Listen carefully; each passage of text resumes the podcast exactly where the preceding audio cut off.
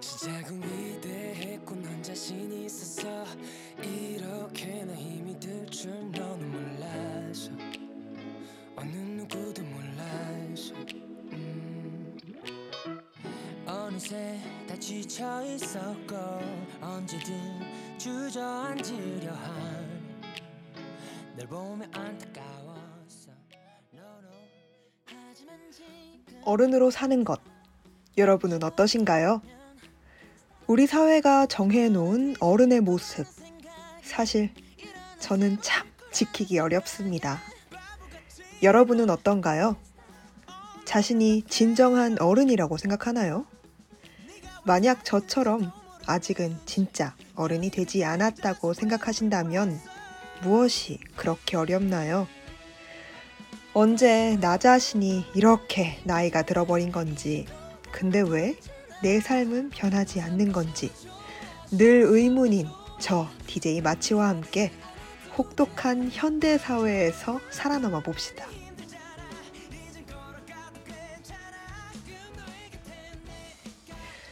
홀로 서기엔 아직은 너무 어리고 귀여운 우리들을 위한 어른은 처음이라 잠시 후 시작합니다.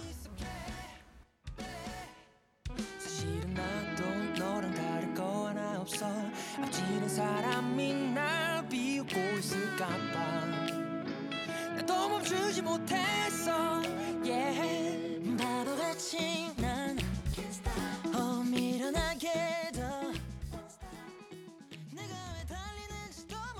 이 방송은 연세 인터넷 라디오 방송국 열배 방학 중 비정규 방송입니다. 열배 방송 청취 방법 안내드립니다. PC나 스마트폰에서 방송국 홈페이지 yirb.연세.ac.kr로 접속하셔서 지금 바로 듣기를 클릭하시면 열배 생방송을 청취하실 수 있습니다. 또한 SoundCloud, 팟빵, 팟캐스트에 YIRB를 검색하시면 본 방송을 포함하여 10배의 다양한 방송을 다시 들으실 수 있습니다. 코로나 시국에도 안전하고 즐거운 방송을 위해 늘 노력하는 열비 되겠습니다.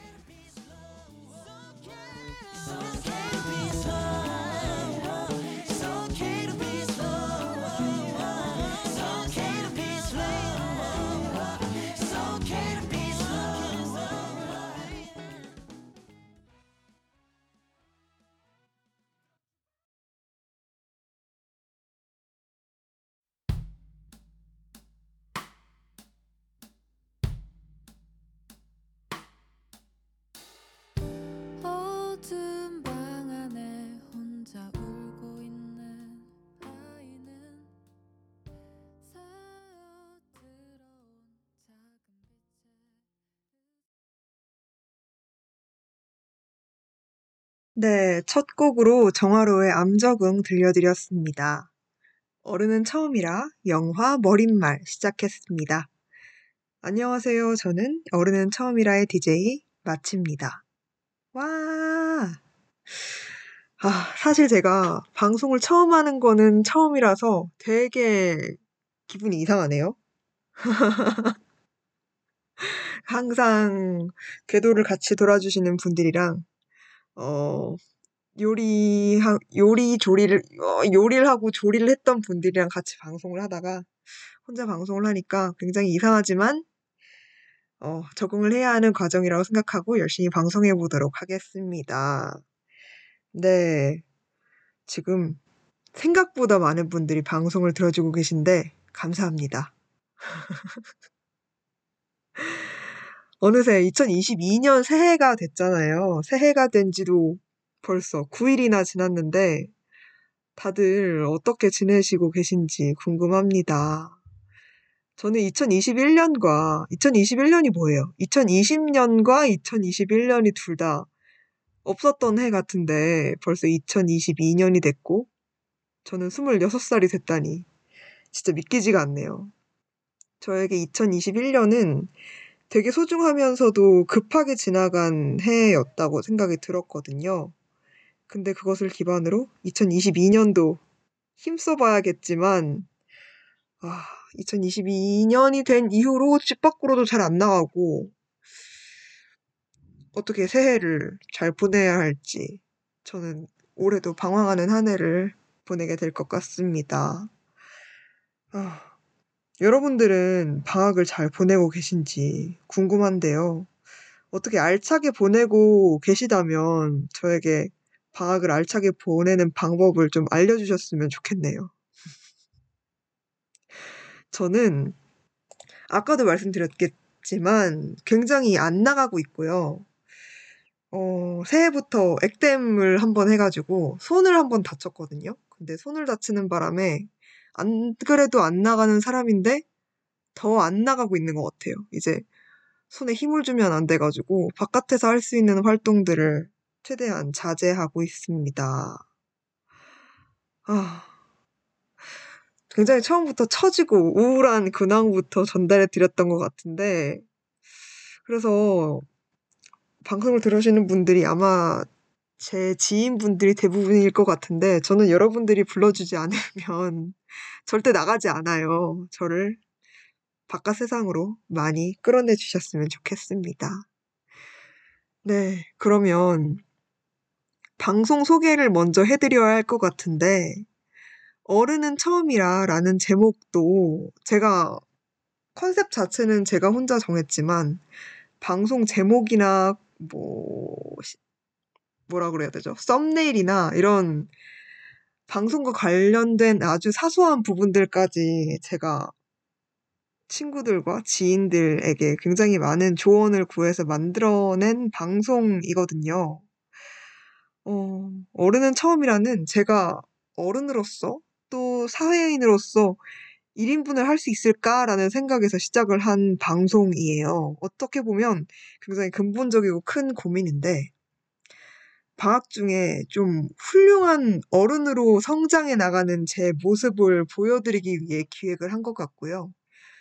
어, 저뿐만 아니라 제 주변에 있는 이미 성인이 되신 많은 분들뿐만 아니라 어, 정말로 올해 처음 성인이 되시고 대학에 오기 직전인 분들에게 어, 어른이란 이런 것인데 아직까지 적응해 나가지 못하는 사람도 있다.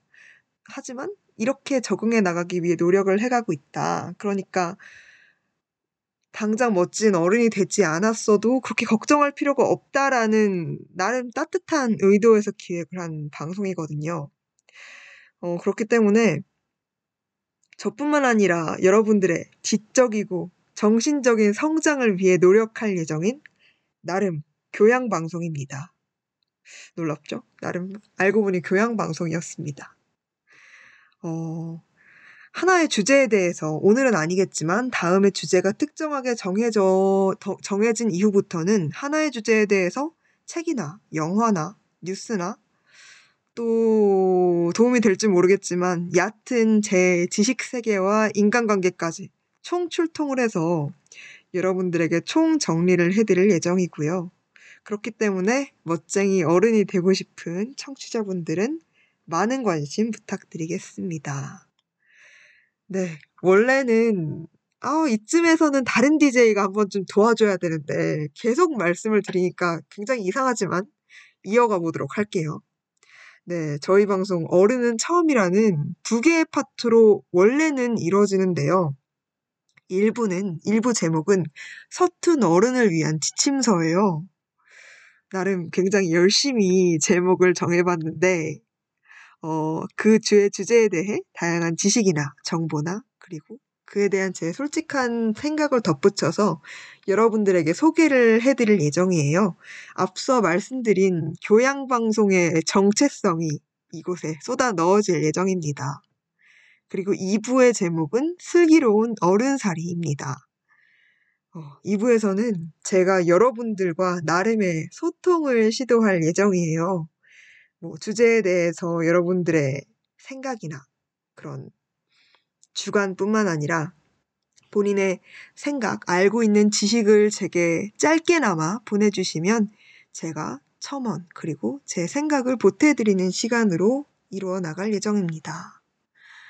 어, 오늘은 진짜 어른의 조건이라는 저희 방송의 메인 테마로 청취자분들의 사연을 받아봤는데요. 보내주신 많은 사연을 쭉 살펴보니까 사실 어른이 되기 위한 조건이라는 게 몇 가지 주제로 나뉘더라고요. 큰 주제로, 큰 기준을 기반으로 나뉘어져 있는 모습이 보여졌는데, 이 사연들을 기반으로 앞으로의 방송 주제도 제가 결정할 예정이고요. 오늘도 사연에 대해 이야기를 많이 나눠보겠지만, 앞으로 하게 될 다음 회차 방송들을 준비를 하면서 제가 공부를 더 많이 해서 얕은 지식으로 좀 부족하잖아요. 그래서 공부를 더 많이 하고 다양한 자료, 뭐 책이나 영화 등을 많이 찾아봐서 더욱더 전문적으로 조언해 드릴 수 있게 노력을 해보겠습니다. 네, 오늘은 머릿말인 만큼 어른의 조건에 대한 특정한 주제를 제가 제시를 하진 않았었는데요. 여러분들이 보내주신 많은 사연을 하나하나 읽어봤어요. 그러고 어른살이에 대한 고민을 들어보는 시간도 갖도록 하겠습니다. 네, 본격적으로 방송을 시작을 하기 전에 먼저 제가 생각하는 어른이란 무엇인가에 대한 이야기를 드리는 게 좋을 것 같아요. 저는 사실 이전에 제가 했던 방송들에서도 굉장히 많이 말씀을 드렸던 것 같은데, 저는 감정을 조절할 수 있는 사람을 되게 되게 되게 좋아하거든요. 이거를 몇 번 우려먹는지 모르겠는데 정말 좋아해요. 제가 되고 싶은 사람이자 제가 좋아하는 이상향? 이상형 그 자체인 것 같아요. 왜냐하면 그 기반이 기복이 있는 사람은 어른으로 안 보인다 라는 거에서 온 것 같아요.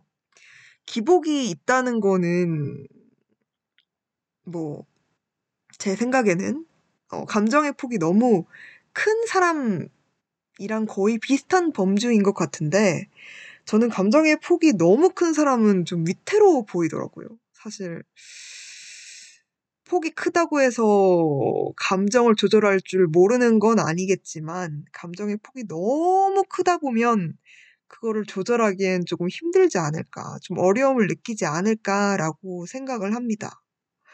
사실 어른이라는 것이 어떠한 상황에 있어서도 좀 침착하게 대처를 하고 또 무슨 상황, 어떠한 좀 급작스러운 상황이 닥쳐도 어떤 해결책을 제시를 할 줄 아는 사람이라고 생각이 드는데 그 해결책을 제시를 하더라도 그 감정의 변화와 당황스러움과 그런 게 너무 티가 나면 좀 어른스럽다고 보기 힘들지 않나요? 사실 저도 기복이 있는 편이고 감정이 굉장히 얼굴이나 태도에 잘 드러나는 편인데 제가 어떤 상황을 마주쳤을 때 그거를 어떻게 대처를 하느냐에 있어서 주변인들에게 저의 감정 변화가 다 보여졌을 때 굉장히 창피하더라고요. 근데 저는 제 주변에 있는 분들 중에서도 나이대가 꽤 있는 편인데 제가 대학에 늦게 온 편이기도 하고 또 제가 활동하고 있는 단체들이 이상하게 굉장히 나이대가 어리더라고요. 그래서 그 저보다 한두 살 많으면 한 적으면 한두 살? 많으면 대여섯 살까지 어린 친구들 앞에서 저의 감정을 온전히 드러낸다는 거에 대해서 가끔 창피할 때가 있습니다. 그래서 이제 제가 앞으로 사회에 나가고 계속 삶을 살아나가는 데 있어서 저보다 어린 분들과만 살아가진 않을 거 아니에요. 저보다 나이 많은 분들도 분명히 저와 제 일상생활을 함께 할 일들이 많아질 텐데 그분들이 너무 감정의 폭이 크고 너무 무슨 생각을 하는지 잘 드러나고 어, 화가 나야 화가 날 상황에 있어서 화가 나는 것 자체는 나쁜 게 아니지만 너무 과하게 화를 내고 기뻐할 상황에 있어서도 너무 기쁘게 화를 낸다면 저는 어, 생각보다 굉장히 인간적인 분이시다라고 표, 포장을 하겠지만 결과적으로는 음, 내가 생각하는 이상적인 어른은 아니시다라고 생각을 할 것 같거든요. 그래서 저는 감정을 조절할 수 있는 사람이 굉장히 멋있는 것 같아요. 어떠한 차분한 텐션을 계속 유지할 수 있고 그 텐션을 기반으로 자신의 의견도 관철시킬 수 있는 사람이라면 정말 정말 멋있, 멋있어 보일 것 같은데, 어, 저는 그렇게 생각을 해서 이제 사연을 받았었거든요. 근데 아무도 저와 같은 생각을 가지신 분이 없더라고요. 물론 제 생각에 반박을 하시는 분들은 없었지만 사연을 읽으면서 어 진짜 진, 진 정말로 진짜 어른의 조건에 대해 생각하는 것이 이렇게 다양하구나라는 생각이 들었습니다. 네, 지금 오늘 수업은 여기서 마치 님께서 댓글을 써주셨는데, 어, 근데 그래도 너무 폭이 없어도 로봇 같은 것 같아요. 좋을 땐 좋다고 확실하게 해줬으면. 이라고 댓글을 달아주셨는데, 네, 맞아요. 이게 참 중도를 지키기가, 지키기가 어려운 것 같습니다. 이게 인간미가 있으면서도, 음, 멋진 어른이다라고 생각이 들기에는 감정을 조절할 수 있으면서도 필요할 때는 감정을 또 드러낼 수 있는 것이 정말 중요할 것 같은 게, 어, 또 너무 차분하고 너무 인간답지도 않고 어떤 일에도 반응 없고 차가운 사람은 또 좀 무섭지 않나요? 근데 이렇게 무섭다라고 아랫사람들에게 감정이 와닿을 정도면은 그것 자체도 그 분위기나 주변인들의 기분을 살피지 못하는 거잖아요. 그래서 저도 늘 고민인 게, 음, 저는 예전 어릴 땐 미성년자, 미성년자라고 표현하기엔 되게 웃기긴 한데, 어, 되게 어릴 때는 가만히 있으면 되게 무섭다. 말을 해도 그냥 되게 차갑고, 어, 감정이 없을 것 같다라는 말을 되게 많이 들었었어요. 그래서 감정을 표현을 하려고 노력을 하다 보니 지금은 감정 기복이 너무 많은 사람이 된 것 같거든요. 그래서 그 중도를 찾아서 멋진 어른이 되기는 참 힘든 것 같습니다. 저는 그 스펙트럼을 모두 겪어본 사람이지만 아직까지도 어느 스펙트럼의 지점이 있어야 멋있고 적절한 사람인지 잘 모르겠어요, 사실. 그래서 오늘 수업은 여기서 마치님께서 말씀해 주신 것처럼 그 좋을 땐 좋다고 확실하게 말할 수 있는 그 확신이 있는 분들도 참 멋있는 어른인 것 같습니다. 네, 손님 386님께서도 전 굳이 고르자면 차분한 사람보단 항상 즐겁고 웃는 사람이 좋더라고요. 라고 해주셨는데, 아, 네, 이게 약간 취향도 타는 거, 취향도 차, 타는 게 있는 것 같아요. 음, 여기서 MBTI 론이 또 나오는데, 저는 T거든요. 저는 웬만하면 이 세상을 냉철하게 보는 인간이기 때문에, 어, 감, 그러니까 사람은 보통 자기가 닮은 사람을 좋아한다고 하죠. 그래서 저는 어떤 일에 대해 너무 과도하게 반응하는 사람에 대한 경계가 있는 것 같아요. 저 같은 사람이 아니니까 적응을 하지 못하는 면도 있는 거겠죠. 근데 세상살이에 있어서 뭐 T와 F 이렇게 나누기는 굉장히 어렵겠지만 어떠한 일에 공감이 필요하냐, 공감이 필요 없냐에 따라서 확실하게 결정을 할 수 있는 것도 굉장히 인간살이에 있어서 중요한 것 같습니다. 근데 손님 386님께서는 항상 즐겁고 웃는 사람이 좋다라고 말씀을 해주신 거 보면은 어, 지금까지 공감을 잘 해주고 좀 386님에게 따뜻하게 대해줬던 사람들에게 조금 더 어른스러운 면모를 많이 느껴오셨던 게 아닐까요? 근데 물론 저도 항상 즐겁고 웃는 사람 좋죠. 근데 저는 이상하게 그분들에 대한 걱정이 들더라고요. 늘 항상 즐겁고 웃을 수 있을까요? 저는 그런 분들이 물론 계시고, 물론 그분들 너무너무 멋있지만, 어, 그분들의 내면은 어떨까라는 생각을 종종 하게 되더라고요. 그래서, 결론적으로는, 아, 중도 지키기 너무 어렵습니다. 뭐, 남들에게 항상 잘해주고, 웃어주고, 따뜻한 사람이 되는 거는 너무너무 중요하지만 그런 사람들도 다들 스트레스가 있을 텐데 그것을 어떻게 해소하느냐, 그것을 어떻게 정말 중, 음, 자기에게 해가 되지 않으면서 타인에게 해가 되지 않으면서 건강한 방법으로 해소를 하느냐가 중요한 것 같습니다. 네. 그리고 손님 386님께서 항상 안 즐거운데 티 안 내니까 어른이 아닐까요? 라고 해주셨는데, 아, 너무 슬프지 않나요? 이 현대사회에서 즐겁게 살아가기도 참 힘든 일인데, 항상 안 즐거운데 티를 안 내니까. 사실 맞죠. 티를 안 내는 것이 어른이지만, 아, 속으로 골마가지 않는 것이 진짜 중요한 것 같습니다. 네. 제 주변에도 나이가 어리든 나이가 많든 저랑 나이가 비슷하든, 어, 저, 쟤는 화라는 게 없나? 저 사람은 부정적인 감정이라는 게 없나 싶은 분들이 진짜 많아요. 근데 저는 그런 분들을 정말 존경하거든요. 그런 면모에서 어른답다라는 수식어들이 저희는 종종 사용하게 되는 것 같습니다. 네, 386님, 저랑 다르지만 정말 설득력 있고 멋진 댓글 감사합니다. 네, 저희가 본 방송 시작하기 이전에 짧게 어른은 무엇인가, 진짜 어른에 대한 생각 나눠봤는데요. 본 방송 시작하기 전에 노래 하나 듣고 오도록 하겠습니다. 네, 루시의 조깅입니다.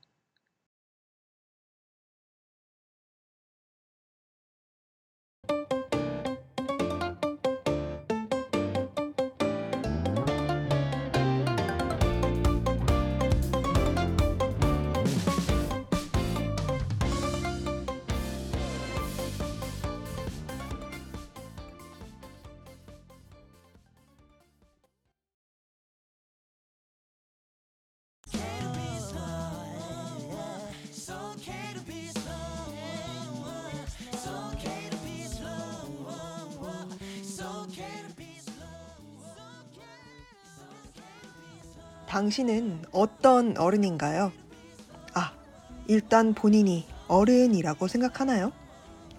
아직 어른이 되지 못했다면 어른이 되기 위한 조건은 뭐라고 생각하나요? 여러분과 사연을 나눠보는 오늘의 첫 번째이자 마지막 파트.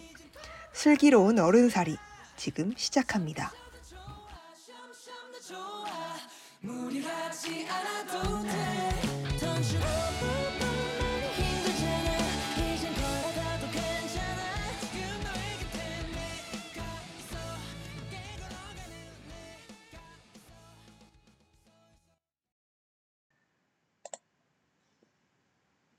네, 닉네임 마치는 마치국장님이 보내주신 첫 번째 사연입니다. 저는 요새 상, 상대방의 모난 점까지 감싸 안을 줄 아는, 아, 죄송합니다. 모난 점까지 감싸 안을 줄 아는 게 진짜 어른, 어른이라는 생각이 들더라고요. 사실 상대방에게서 단점을 발견하게 되면, 어, 뭐야, 왜 저래? 이런 사람, 생각이 들기 마련인데, 마음을 조금 넓게 가지고, 아, 저 사람은 저런 면도 있는 사람이구나, 라고 생각할 줄 아는 사람이 요새는 어른스러워 보이더라고요. 물론 예의가 없다거나 상대방을 배려하지 않는 등 문제적인 단점까지 끊어, 끌어안을 필요는 없겠지만, 나의 기준에 못 미치기 때문에 단점이라 판단해버리는 부분들을 나와 다를 뿐이다 라는 생각으로 바꿔서 포용을 할 줄 아는 사람이 어른인 것 같다는 생각이 드는 요즘입니다. 저도 어른 주제 참 좋아하는데 영화에서 다뤄줘서 고마워요. 하면서 이제 추신으로 교실의 시라는 시 산문집이 있는데 제가 정말 좋아하는 책이에요. 어른 주제 하니까 떠오르는 책이었어요. 혹시 관심 있으면 마치와 청취자분들도 읽어보시길 바라요. 라고 보내주셨습니다. 네, 신청곡으로는 10cm의 서랍 보내주셨어요. 아, 정말 맞는 것 같아요. 상대방의 모난 점을 감싸 안을 수 있다면 그 모난 점으로 만들어진 그 상황적인 참사나 상황적인 그 애매한 상황들을 본인이 커버를 할 수 있으니까 그런 식으로 말을 할 수 있는 게 아닐까요? 모난 점까지 감싸 안을 수 있는 게 아닐까요? 어, 사실 어떤 상황에 대해서 전반적으로 파악을 할 수, 하고 있지 않다면, 어, 뭐야, 왜 저래? 이런 생각을 할 수밖에 없잖아요. 근데 어떤 상황, 상황이나 어떤 사항에 대해서 다양한 면을 알고 있고, 저 사람이 저런 행동을 할 수 있겠구나. 라는 이해를 할, 하고 있는 사람이기 때문에, 아, 저 사람은 저런 면도 있는 사람이구나. 라고 생각을 할 수 있게 되는 것 같아요. 그리고 틀린 것과 다른 것에 대해서 굉장히 많이 헷갈려하는, 그러니까 단어적으로 헷갈려 하시는 분들도 있고, 틀린 것과 다른 것이라는 것은 항상 함께 붙어 나오는 단어잖아요. 근데 저는 살면서, 오, 틀렸다고 생각한 것들이 그냥 다른 거구나라고 생각한 상, 생각한 경험들이 굉장히 많거든요. 예를 들어서, 음, 제가 어떠한, 제가 문제를 해결할 때 이 방법으로만 해야지 맞다라고 생각을 하고 평생을 살았는데, 그냥 처음 보는 사람이 너무 아무렇지 않게 다른 방법으로 해결을 했어요. 근데 그 방법이 지금까지 제가 틀려왔다고 생각한 거였는데, 그 문제를 해결을 하는 것을 보면서, 어, 문제를 해결할 수 있는 방법이 한 가지가 아니었구나. 그냥 각기 다른 방법으로 해결을 할 수 있는 거였는데 나는 지금까지 틀리게 생각을 하고 있는 거였구나 라고 생각을 한 적이 굉장히 많거든요. 그리고 음 일단 저 사람은 저런 면도 있는 사람이구나 라고 해서 다양한 문제 해결 방법을 제시를 하려면 일단 말을 예쁘게 해야 하는 것 같아요. 어, 어, 너 이거 틀렸어. 라고 하기보다는 다른 이의 장점을 찾아내, 찾아내 줄 수 있는 사람일 텐데, 어, 다른 이의 장점을 찾아내주면서 말을 안 예쁘게 하는 사람은 별로 없지 않을까요? 사실 저는 다정도 재능이고, 똑같은 말도 예쁘게 표현을 하는 것도 재능의 일부라고 생각을 하는데, 이게 정말 재능이라고 해서, 어, 타고나, 타고난 것도 물론 있겠지만, 타고난 면만 있지는 않을 거라고 생각을 하거든요. 사회적으로 끌어올릴 수 있는, 충분히 끌어올릴 수 있는 영역이라고 생각을 하는데, 이렇게 말을 예쁘게 함으로써 다른 이를 존중해 줄 수 있는 사람이 정말 진짜 어른이 맞는 것 같습니다. 어, 이거는 정말 다양한 경험을 해보는 것도 중요할 것 같지만, 똑같은 경험을 해도 그거를 본인의 자산으로서 받아들일 수 있는 면모를 가진 사람만 진짜 어른으로 성장할 수 있는 것 같아요. 그리고 여기 추신으로 교실의 시라는 시 산문집에 대해서 말씀을 해주셨는데 제가 아직은 읽어보지 못했지만 다음 방송에 주제로 이 사연을 채택을 하게 된다면 꼭 읽어보고 싶어요. 왜냐하면 제가 너무 흥미로, 제목 자체로 너무 흥미롭잖아요, 사실. 그래서 찾아봤거든요. 근데 부제가 그때 꿈꾸던 어른이 되었나요? 예요. 어, 아마 이 방송을 들어주시는 대부분의 분들께서 한국에서, 한국의 교실, 한국의 학교에서 청소년기를 보내셨겠죠? 근데 그 학생 시기를 보낼 때, 물론 다른 학, 모두 다른 학생 시기를 보내셨겠지만, 어느 정도 관통하는 부분이 있을 거라고 생각을 해요. 한국 사회의 그런 공통적인 부분이라고 생각을 하는데, 교실이라는 이미지를 중심으로 우리가 성장하는 과정에 있어서 10대 시절의 기억이나 감각이나 감정이나 그런 거에 있어서 남아있는 어떤 지울 수 없는 끈적한 부분이 있다고 생각을 하거든요. 그것이 저희가 어른이 됨에 있어서 분명히 많은 영향을 미쳤겠죠. 뭐, 분- 음, 대부분의 분들은 대학 입시를 거치셔서 지금 이 방송을 듣고 계실 테니까, 뭐 대학 입시를 준비함에 있어서 외로움이나 옆 사람에 대한 질투도 느끼셨을 수도 있고 또 미래에 대한 두려움도 느끼셨을 수도 있고 뭐 답답함이나 그런 것들도 많이 느끼셨을 것 같고 당연히 학교에 있는 교실에서 느꼈을 감정이니까 우정 당연히 느끼셨을 거고 아까 말씀드렸던 것처럼 외로움도 이면에서 느끼셨을 수도 있을 것 같습니다. 뭐 반이 바뀌면서 상실도 느끼셨을 수 있을 것 같고요. 아무튼 이런 수많은 감정들을 짧고 굵게 느낄 수 있는 것이 교실이라는 것 같아요. 저희가 어른으로 성장함에 있어서 절대 빼놓을 수 없는 장소인 것 같은데 이렇게 멋진 시를 시 산문집을 추천을 해주셔서 감사합니다. 꼭 참고를 해서 제가 많은 것을 배워서 여러분들에게 소개를 해드리고 싶어요. 네, 오늘 수업은 여기서 마친 님도 헉 읽어보고 싶어요 라고 남겨주셨는데 제가 꼭 읽어서 여러분들에게 소개를 해드리도록 하겠습니다. 아, 교실이라고 하니까 읽어보지 않았는데도 벌써 드리고 싶은 이야기가 많네요. 사실 학교라는 게 작은 사회다라고 하잖아요. 십- 물론 저희도 지금 사회에 살고 있지만, 어, 그 예민한 사춘기를 겪는 10대가 처음으로 겪는 사회란 어느 인간에게 있어서도 강렬하게 남아있을 수밖에 없는 것 같아요.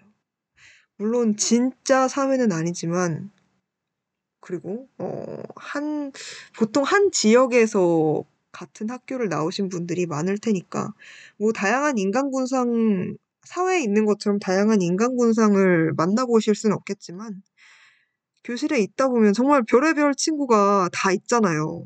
다양한 유형의 친구들을 교실 안에서 만나볼 수 있는데, 나중에 정말 사회에 나오거나 아니면 더 다양한 친구들을 만나볼 수 있었던 대학에 와서 이야기를 나눠보면 되게 비슷하더라고요. 그 교실에서 만나봤던 친구들의 유형에 있어서.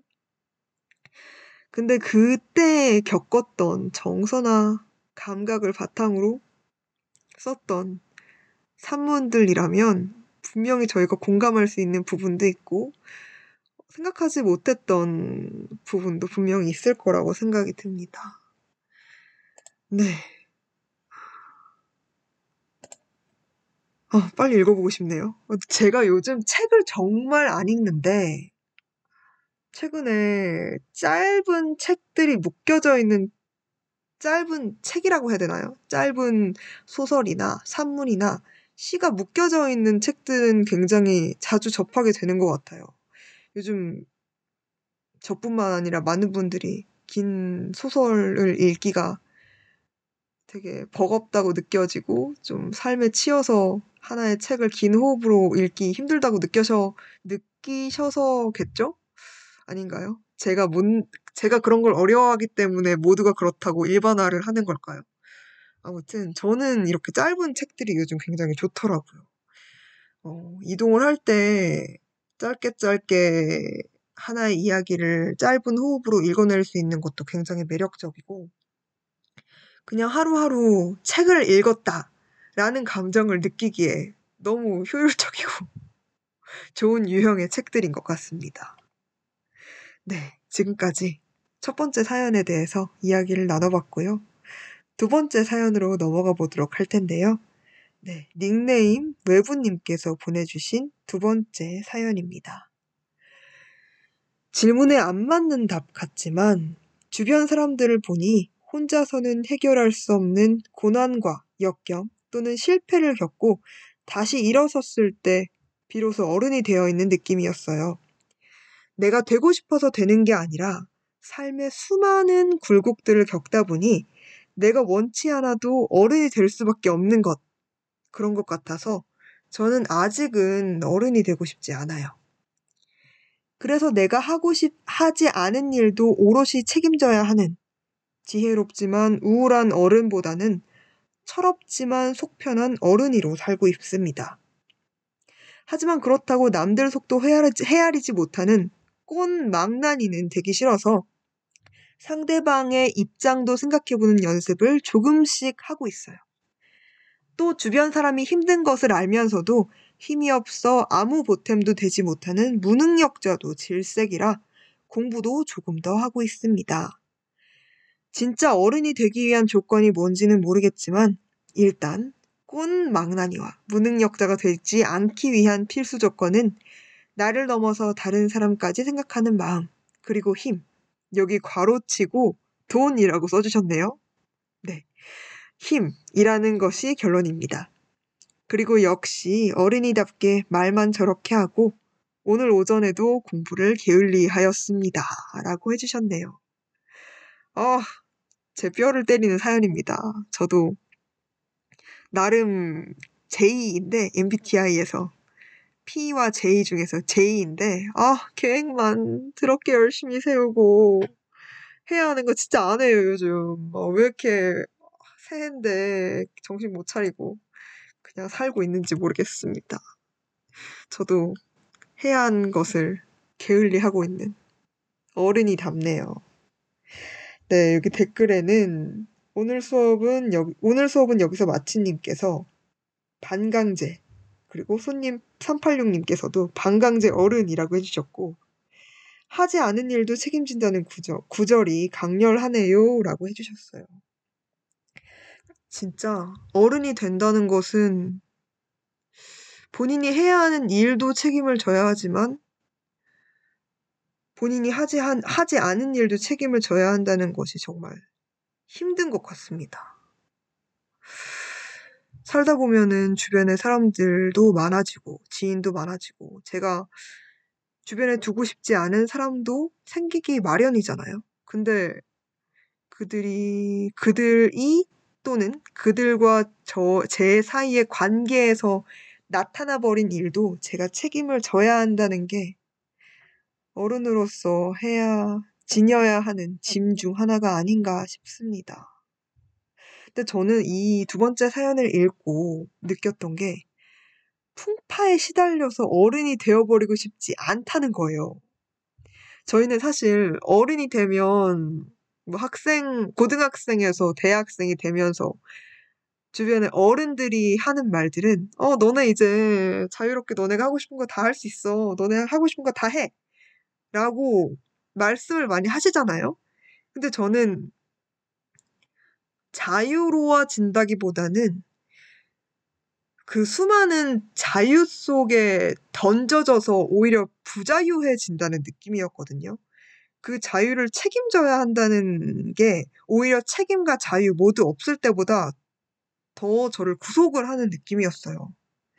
근데 이런 구속됨에 있어서 풍파에 시달리게 되는 것이 어른의 자연스러운 수순인 것 같은데, 어, 이렇게 굴곡을 겪느니 정말 머리에 꽃밭만 가득해서 꽃이라도 계속 키우고 싶은 그런 마음입니다. 책임져야 하는 일들이 너무 많아요. 자유라는 이름으로 포장이 되지만 그와 동시에 해내야 하는 것들이 동시에 너무 많이 주어져서 싫은 것 같습니다. 아직 대학생인 저도 이렇게 느낀데 제가 만약에 사회에 나가게 된다면 얼마나 스트레스를 느끼고 얼마나 인생의 굴곡이 많아질지 막막합니다. 네, 손님 386님께서도 하고 싶은 거 다 해? 하고 싶은 거 다 못하는 게 어른입니다. 라고 해주셨는데, 아, 맞아요. 보통 어른이 딱 되고, 이제 보통은 대학생이 딱 되고, 돈을 벌 수 있게 되고, 이제 선택할 수 있는 게 너무 많아지면서, 어, 나 이제 뭐 스무 살 되면 이거 해야지, 저거 해야지, 이렇게 생각을 하잖아요. 근데 그, 여러분들 생각해 보세요. 여러분들이 아닐까요? 저는 이제 26살이라 성인이 된 지 꽤 오랜 시간이 지났는데, 물론 한 것 굉장히 많지만, 그때 세웠던 어른이 되면 해야지 중에 이룬 게 크게 많이 없거든요. 뭐, 술 마셔보기, 이런 아주 간단하고 원론적인 거 말고, 정말 어른이 되면 진짜 계획적이게 살고, 공부 열심히 해서 지식의 상아탑에 귀의해서 똑똑한 어른이 되고, 어, 차곡차곡 돈 모아서 다음 생애 주기를 어, 준비하기 위한 정말 준비된 어른이 돼야지. 이런 거 하나도 못 잃었거든요. 그리고 손님 386님께서도 머리에 꽃, 키, 꽃 키우는 게 얼마나 어려운 일인데요. 흔들리지 않고 피는 꽃이 어딨으랴 라고 해주셨는데 아 이분은 어, 이미 어른이신 것 같습니다. 저는 사실 이런 말 방송에 써도 될까 모르겠지만 제 스스로 생각하기에도 대가리가 꽃밭인 것 같아요. 진짜. 저는 항상 이게 고민입니다. 이게 어, 제가 이런 대가리가 꽃밭인 거에 대한 고민을 시작하게 된 계기가 있어요. 저는 언제나 주변 사람과 어울리는 것과 좀 구분이 돼서 제 나이대나 세대에 적응을 하지 못하는 기분이었거든요. 오히려 미성년자 때는 너무 애어른이고 이제 어른이 돼서는 너무 나이값을 못하는 느낌인데 그거에 적응하는 과정이 26살이 돼도 참 어려워요.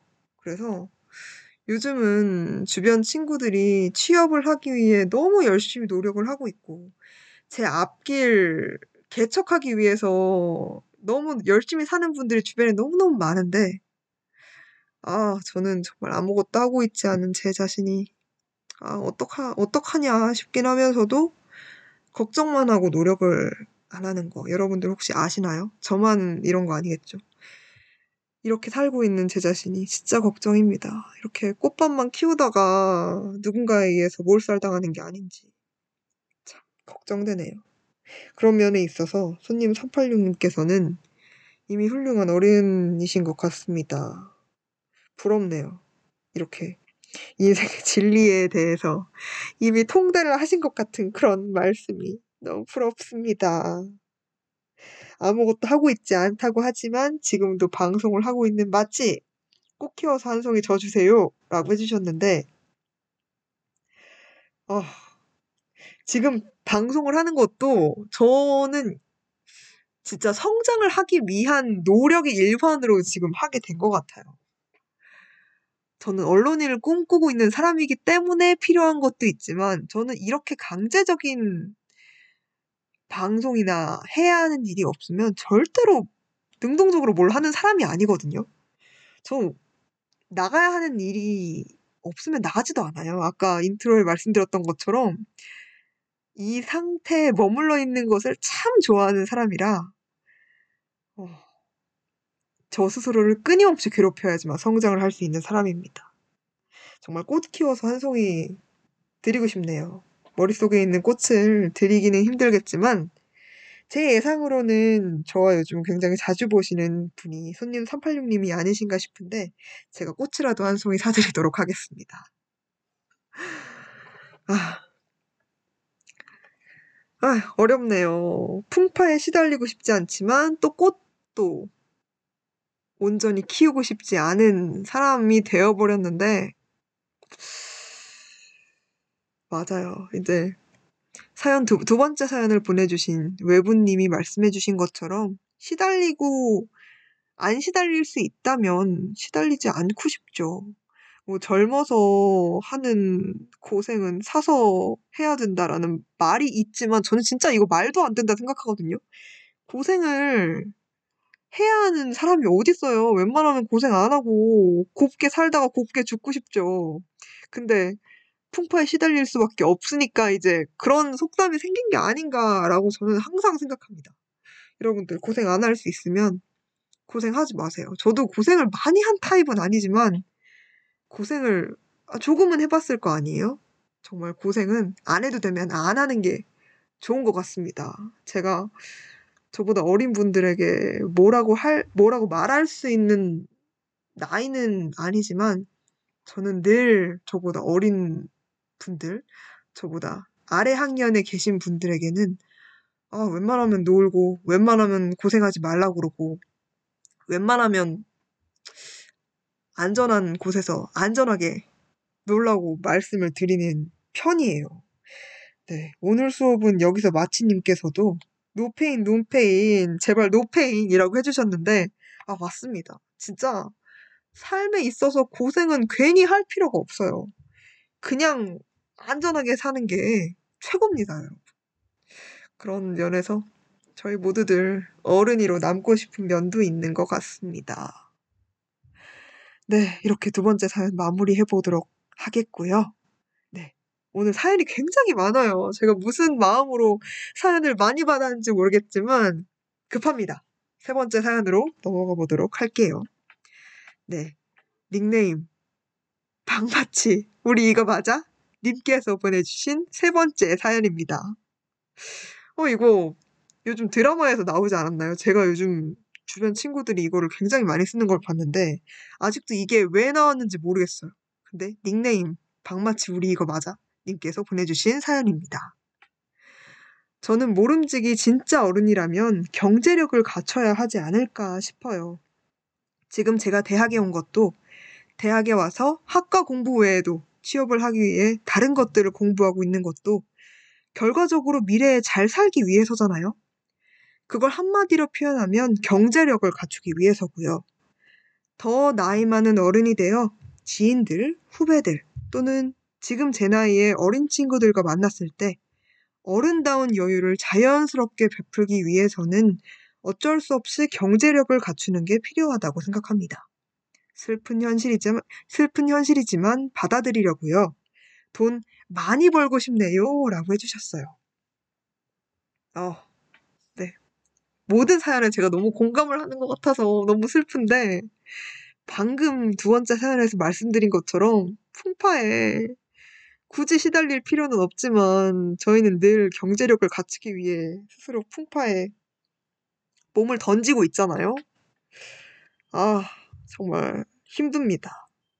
아, 손님 386님께서 우리 이거 맞아는 드라마 그해 우리 눈에 나온 거예요. 라고 해주셨는데, 오, 요즘 이거 재밌나요? 제 주변 분들 많이 보시던데, 저는 사실 김성철님을 되게 좋아하거든요? 근데 이상하게 드라마에 김성철님이 나온 건 안 보게 되더라고요. 항상 주연이 아니라서 그런가? 아무튼, 감사합니다.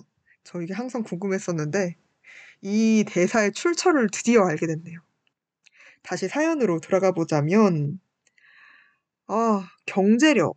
저는 사실, 솔직하게 말씀드리면, 어, 아주 부족한 환경에서 자라오진 않았다고 생각을 해요.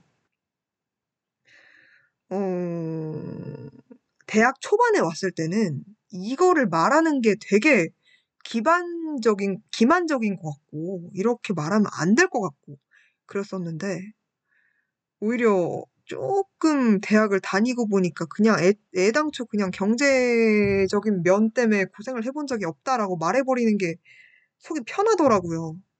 그런데도, 음, 경제적으로 부족해서 서러웠던 적이 없지는 않습니다.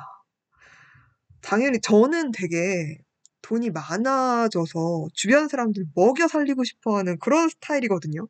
근데 사실 용돈 받아 쓰고 그냥 앵벌이해서 돈 조금 벌어 쓰는 입장에서 이렇게 펑펑 주변인들에게 나누고 저 하고 싶은 거 다 하기 힘들잖아요.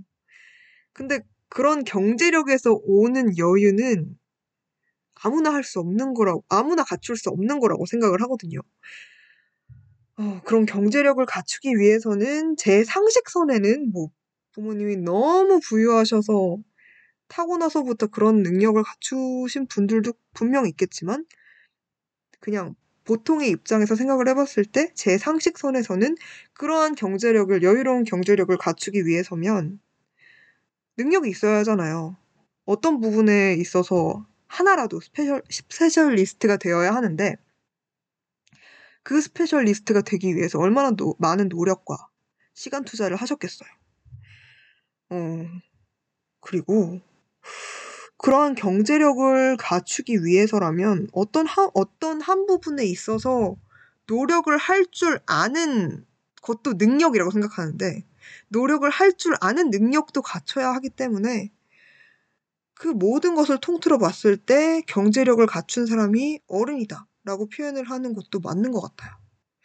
그리고 뭐 경제력을 갖췄다고 해서 그것을 그 경제력을 모두 어른스럽게 쓰는 분들만 계시는 건 아니지만 어, 박마치, 우리 이거 맞아. 님께서 말씀하시는 경제력이란 어른다운 여유를 베푼다고 말씀하신 걸로 봐서는 저랑 되게 사상이 비슷하신 분 같아요. 경제력을 갖췄다고 해서 본인 스스로, 뭐, 본인 가족에게만 쓰고 싶다는 게 아니라 주변에 있는 분들에게 베풀고 싶다라는 건데, 그거 정말 어른스러운 생각이라고 생각을 하거든요. 베풀고 싶다라는 마음 자체가 나뿐만 아니라 이 사회를 생각하는 또는 최소한 내 boundary 내에 있는 사람들에게는 잘해주고 싶다라는 마음이 기반하고 있는 거 아닐까요? 그런 면에 이- 있어서 이미 박마치 우리 이거 맞아 님께서는 어른스러움을 갖추고 계신 분인 것 같습니다. 슬픈 현실이지만 저희 함께 받아들여야 할 것 같네요. 저도 돈 너무너무 많이 벌고 싶습니다. 그리고 손님 386님께서 따스함과 여유는 지갑에서 나옵니다. 돈 많이 벌어요, 우리. 웃음 웃음. 이렇게 보내주셨는데. 아, 맞아요. 저는 진짜 용돈이 두둑할 때는, 아, 굉장히 따스한 사람이고.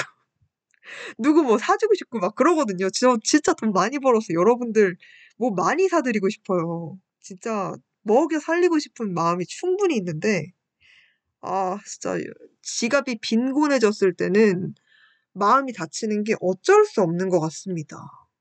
정말 슬픈 현실이네요. 제가 돈 많이 벌어서 우리 청취자 지금 들어주시는 모든 분들 많이 많이 맛있는 것도 많이 사드리고 계실 곳 없으면 제가 먹여 살리고 입을 입히로 입혀 사드리고 그려, 그렇게 해드리도록 하겠습니다. 네, 지금까지 사연 3개 제가 이야기 나눠봤는데요.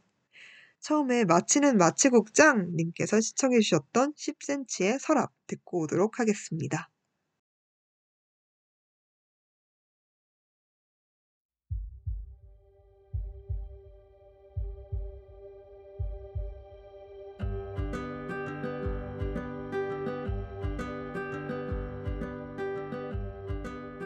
햇살 아래서 뛰어놀곤 했었던 커픈 숨결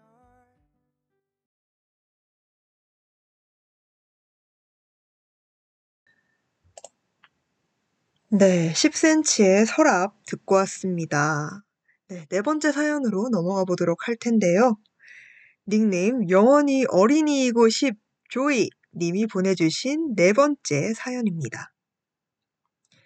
고3 때까지만 해도 빨리 스무 살이 되고 싶다. 언제 어른 되려나 이러고 있다가 벌써 패기 넘치는 가슴을 새내기 새내기 시간이, 시간이 끝나니 뭔가 아쉽고 두렵네요. 주변에서도 이제 공부해야지 언제까지 놀 거니 이렇게 말씀들을 하시는데 살짝 어른에 대한 부담감이 느껴지는 요즘입니다. 물론 이제 스물 하나긴 하지만 언젠가는 또 순식간에 스물둘, 스물셋이 되면서 취업 진로에 대한 부담감이 더 커지겠죠? 저는 정식으로 돈을 어느 정도 벌 수 있어야 찐 어른이 될 수 있다고 생각을 하는데 그 과정의 시작이 아직은 감이 안 오네요. 저도 나중에는 뭘 할지 감을 잡을 수 있겠죠. 어른이 되기가 좋으면서도 두려운 요즘입니다. 라고 해주시면서 신청곡으로 테일러 스위프트의 22 신청해 주셨습니다. 아! 으, 21살이 벌써 이렇게 걱정하셔도 되나요? 저는, 저는 26살인데 똑같은 걱정을 하고 있거든요. 아, 영원히 어린이 50조이 님의 나이가 이제 21살이신데, 어, 저는 이때 대학도 오지 않았을 때였어요. 저를 잘 모르시는 분들이 대부분이실 것 같아서 짧게 저의 대학 스토리에 대해서, 입시 스토리에 대해서 말씀을 드리면, 저는, 음, 19살 때 그냥 현역대 수능을 본, 봐서 대학에 붙긴 붙었는데 오기 싫어가지고 2년을 내리셨거든요. 그래서 22살에 대학 이 되었었어요. 그리고 양심 없게 이번 학기에 휴학을 한 학기 또 했거든요. 그래서 남들보다 2년 반 정도를 쉬고 들어갔는데, 어, 이렇게 걱정을 하시다니. 21살이.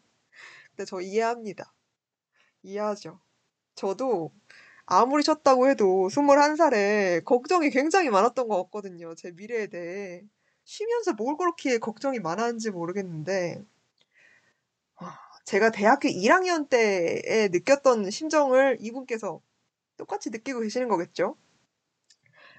어, 맞아요. 근데 이제 대학에 딱 들어와서 공부를 하기 시작하고 대학 생활을 시작을 하면 너무 즐겁고 놀거리도 너무 이전에 비해 많고 또 주변에서 아, 막 갓스물이네. 뭐 새내기다. 애기다, 애기. 이렇게 해 주니까 정신이 진짜 하나도 없이 지나가요. 근데 이제 2 학년으로 딱 들어서는 순간, 오, 나 이렇게 계속 살아도 되나? 라는 고민이 시작되죠. 저는 그랬어요. 근데 사실 1학년이 금방 지나가니까 아직 2, 3, 4학년이 남았음에도 불구하고 와, 이 상태로 3년 더 보내면 나 졸업이네? 이런 생각이 들어요. 그러면서 당연히 말씀해 주신 것처럼 사연자분께서 써주신 것처럼 취업 진로에 대한 부담감이 커지는 건 당연한 수순 같습니다. 어, 물론 대학을 공부 그 자체를 하고 싶어서 오신 분들도 계시겠지만 저는 음, 솔직하게 말씀드리면 돈 잘 벌고 싶고 좋은 직장 취직하고 싶고 주변에 저와 비슷한 관심사를 가진 분들을 많이 두고 싶어서 대학에 온 게 더 크거든요. 이런 부분이 영원히 어린이이고 십조이님께서 말씀해 주신 것처럼 정식으로 돈을 어느 정도 벌 수 있어야 찐어른이 되는 것 같다. 라는 부분과 일맥상통하는 것 같아요. 저도 아직은, 물론 나이는 근 다섯 살이 더 많지만, 저도 아직은 찐어른이 되지 않았다고 생각을 하거든요. 저도 아직 시작에 대한 감이 깜깜한 상태인데, 아유, 언제 감을 잡을까? 저도 모르겠네요. 근데 어른이 되기가 좋다고 말씀을 해주셨잖아요. 근데 대학에 와서 1년 동안 대학 생활을 해보고 성인으로서 어떠한 삶의 주기를 보내보시면서 다양한 경험을 쌓아보셨다는 뜻일 것 같아요.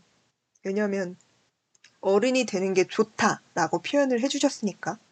근데 이렇게 좋은 감정을 조금이라도 느끼셨다는 것은 앞으로 어, 스무 살뿐만 아니라 스물하나, 스물둘, 스물셋 이렇게 나이를 먹어가면서 더 많은 경험과 누적되는 경험을 쌓으면서 어른이 되기 위한 준비를 마치기에 이미 마음의 준비를 하셨다는 뜻 같아요.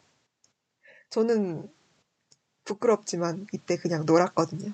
어, 쉬다가 대학 온 게 어디야. 그냥 놀아야지. 대학생이니까 그냥 대학 생활이나 잘 보내면 되지. 라고 생각하고 진짜 저는 놀았어요. 미래에 대한 고민 없이.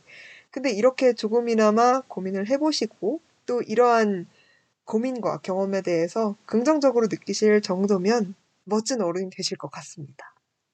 그리고 신청곡으로 테일러 스위프트의 22를 신청을 해주셨는데, 어, 스물 하나의 나이를 가지신 분이 스물 둘에 대한 걱정이 되셔서 이렇게 신청곡을 주신 것 같아요. 근데 저는 스물 둘일 적도 까마득하거든요, 사실. 부럽습니다. 아, 영원히 어린이이고 싶조이라고 닉네임을 지어주신 거 보면 제가 아는 분 같은데 제가 아는 이 분이라면 더 멋지고 음, 더 멋진 대학생활 보내실 수 있을 것 같아요. 부럽습니다. 부럽네요. 그냥 부러운 사연이네요. 어떤 어른이 될지 말지를 떠나서 어떤 게 진짜 어른인지를 떠나서 부럽습니다. 제가 1학년 때 어, 4학년 고인물 언니 오빠 친구들이 저에게 해줬던 말들을 제가 그대로 사연자분에게 해드리고 있는 것 같습니다. 그러면 이쯤에서 네 번째 사연 맞춰보도록 할 거고요. 다섯 번째 사연으로 넘어가 보도록 할 텐데요. 여러분 되게 놀라실 만한 게 있어요. 저희 다섯 번째 사연이잖아요. 이제 절반 왔습니다. 큰일 났어요. 저는 이제 오늘 처음으로 혼자 방송을 해보는 DJ인데 정말 큰일 났습니다. 제가 어쩌자고 이렇게 사연을 많이 받았는지 모르겠지만 힘내서 다섯 번째 사연으로 넘어가 보도록 할게요. 네. 닉네임 사랑은 마치 마치 마치 같아 님께서 보내주신 다섯 번째 사연입니다. 아 이거 사실 제가 노래로 들려드리려고 준비를 했는데 생각보다 많은 분들이 들려주고 계셔가지고 못 부르겠네요. 이게 사랑은 마치라는 노래를 겨냥을 하고 이렇게 닉네임을 지어주신 것 같은데 제가 다음에 직접 불러드리도록 하겠습니다. 아니면 이따가 청취자분들이 좀 적어주시면 불러드리도록 하겠습니다. 네, 사연 시작해 보도록 할게요. 어른의 조건인지는 모르겠는데요. 전 무례한 말에 웃으면서 대처하는 게 진짜 기센 찐 어른 같아요. 사회생활 하다 보면 상대방의 기분은 생각하지 않고 막말하는 사람이 많잖아요. 전 아직 서툰 어른이라서 그런 말들에 제대로 대처하지 못해요. 잘못한 건 상대방인데 받아치지 못하는 스스로가 못나 보이기도 하고요. 당연히 못난 게 아니란 걸 잘 알지만 그래도 아직까지 제가 레벨이 낮은 어른임을 절감하는 순간이라 좀 슬퍼요. 저도 기세고 레벨 높은 어른이 돼서 온갖 못난 말에도 센스 있게 대처하는 사람이 되고 싶어요. 이걸 위해서 노력하는 건 그냥 그 상황을 잊어버리기, 잊어버리지 않기예요. 다음에 비슷한 말을 들었을 땐 꼭 이렇게 말해야지 하면서 빠득빠득 이를 갈아요. 하나를 가르치면 열을 아는 사람은 아니지만 하나를 가르치면 그 하나는 절대 잊어버리지 않아요. 두고 오십시오. 전 간지나는 어른이 될 겁니다. 마치 마치처럼이라고 마무리를 해주셨는데 저는 간지나는 어른이 아닙니다. 어, 왜 이렇게 생각하셨는지 모르겠지만 좋게 봐주셔서 정말 감사합니다. 아, 그러고 보니 사실 저는 이 닉네임을 보자마자 어떤 분이 보내주셨는지 딱 느낌이 왔거든요. 일요일 밤에 이번 학기 방송에서 일요일 밤에 바쁘셨던 DJ 두 분께서 네 다섯 번째 사연을 채워주셨는데 두 분 정말 정말 감사합니다. 어, 공교롭게 제가 일요일 밤에 또 방송을 하고 있네요. 저희 첫 방송을. 네, 아무튼 사연으로 돌아가 보면, 음, 기센 게찐 어른이라고 생각을 하시는 걸까요? 아니면 웃으면서 대처하는 게 이 부분의 중점이겠죠? 사실 저는 웃으면서 대처하는 것과 기가 세다는 것은 좀 다른 영역이라고 생각을 했거든요. 왜냐면, 음, 저는 웃음, 저는 기 세다는 말은 정말 많이 들어봤는데, 살면서.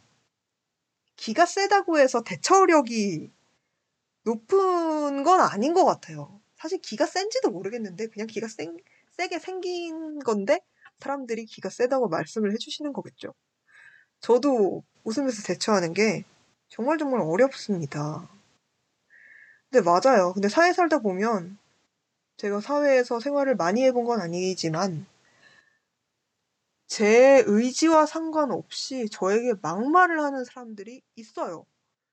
근데 이거에 대해서 자연스럽게 대처를 하고 제 스스로 방어를 할 수 있는 능력이 얼마나 중요한지 그때마다 절감을 하는 것 같습니다. 제가 잘못한 건 아무것도 없지만 정말 그러한 경험을 할 때마다 상처를 받는 건 저잖아요. 그래서 이러한 일들에 조금 더 자연스러워지고 조금 더 쉽게 대처를 하는 게 어른이라는 거에 저도 정말 동의를 해요. 근데 이렇게 자연스러워진다는 것은 풍파를 많이 겪고 이러한 일들을 많이 겪어봤기 때문에 그렇게 되는 거겠죠. 근데 그런 경험을 해서 그러한 과정을 겪어서 그런 어른이 되는 거는 또 그 과정 자체가 너무 무섭거든요. 참 어렵습니다. 네, 오늘 수업은 여기서 마치님께서도 튼튼하고 유용하고 예쁜 사회적 방패를 지닌 어른이 되고 싶어요. 라고 해주셨어요. 아, 맞아요.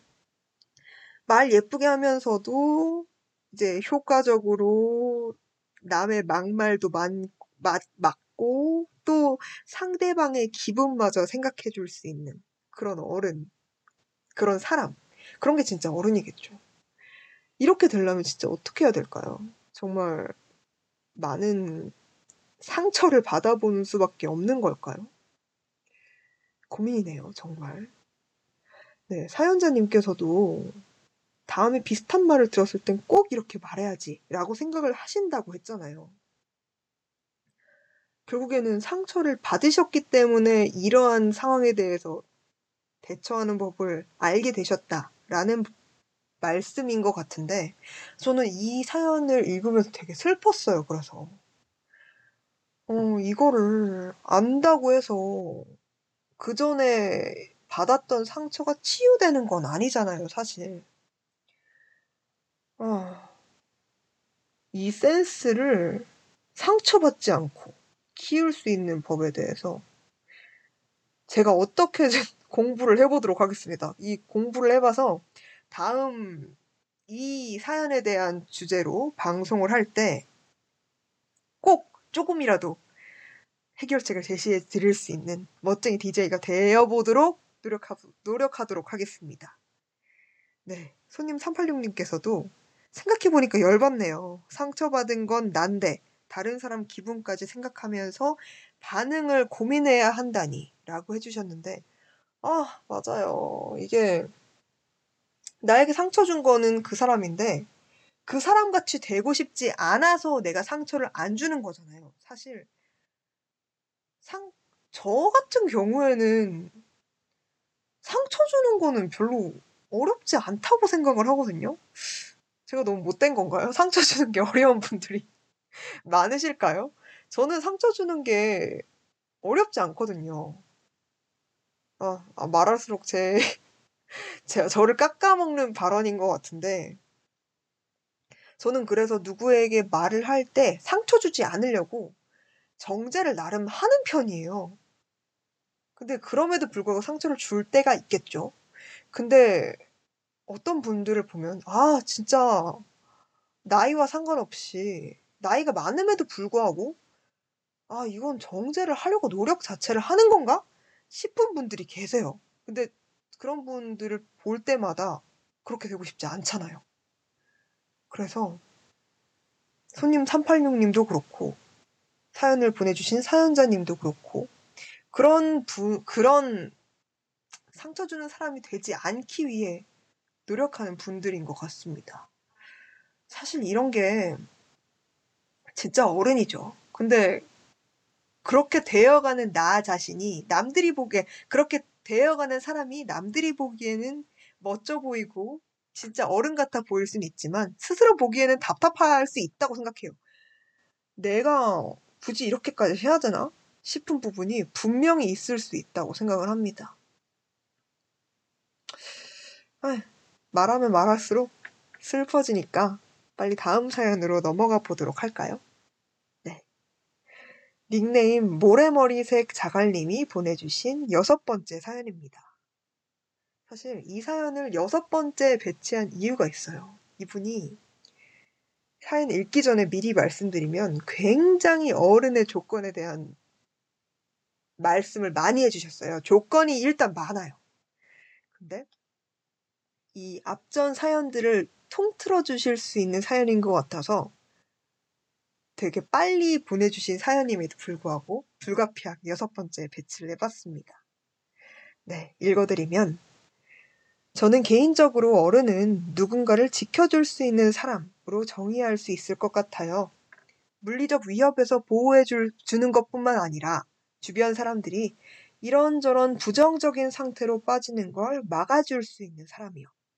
그런 어른들은 다음과 같은 특징을 지닌 것 같아요. 첫 번째, 우선 체력과 힘이 좋아요. 자신의 몸을 건사할 수 있고 타인이 공경에 빠졌을 때 가능한 선에서 도와줄 여지가 있는 사람들이요.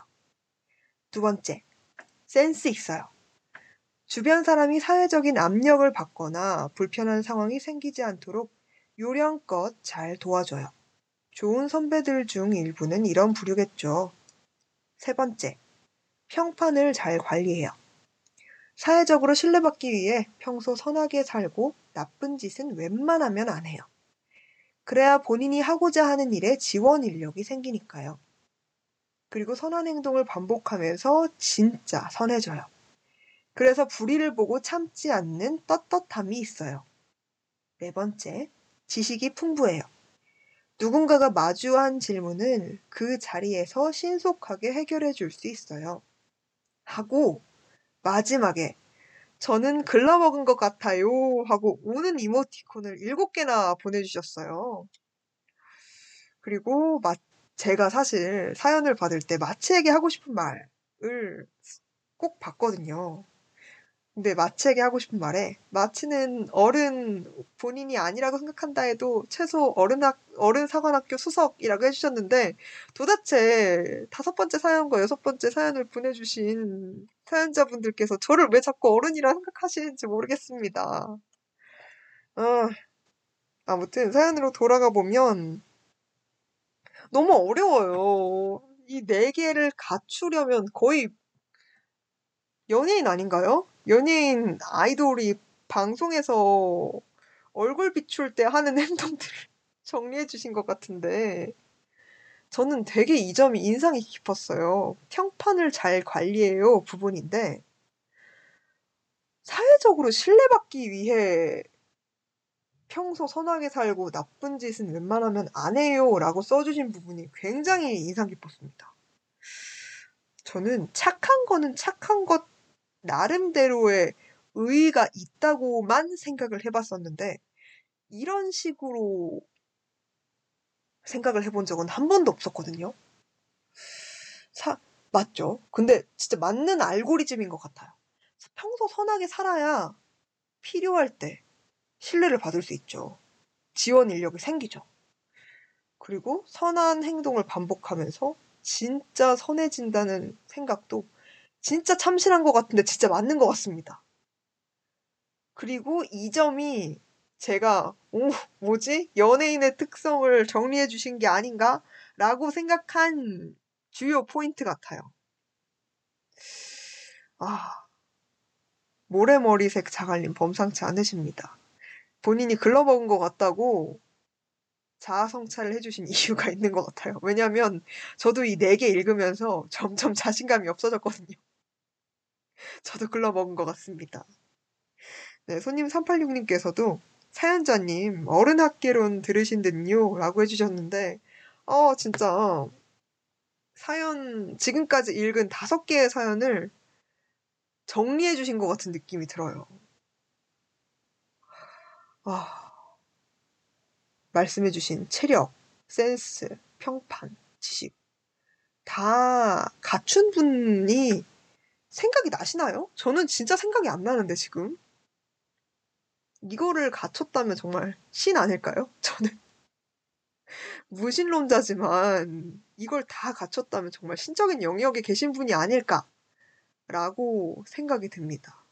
하지만 그럼에도 불구하고 우리 주변에 이런 분들이 계시긴 계시겠죠. 그래서 더욱 존경하게 되는 것 같습니다. 음, 그리고 센스. 진짜 센스 중요한 것 같아요. 센스를 익히려면 경험을 많이 하는 방법밖에 없는 것 같아요. 제가 다섯 번째 사연에서도 앞에 있던 사연에서도 계속 말씀드렸겠지만 경험이 굉장히 중요한 영역인데 어른이 되기 위해선 경험이 굉장히 중요한 영역인데 아 진짜 이런 센스 타고난 거 아니면 참 갖추기 어려운 것 같아요. 저도 참 센스 있는 사람이 되기 위해서 노력을 나름 하고 있는데 센스라는 게 아홉 번 센스 있었어도 한 번 센스 없으면 센스가 없는 사람이 되는 것 같아요. 그 아홉 번 쌓은 성을 그 센스 없었던 한 번이 무너뜨리는 느낌? 그래서 늘, 늘 센스 있고 늘 평판 좋은 사람이 되는 거는 정말 어려운 것 같습니다.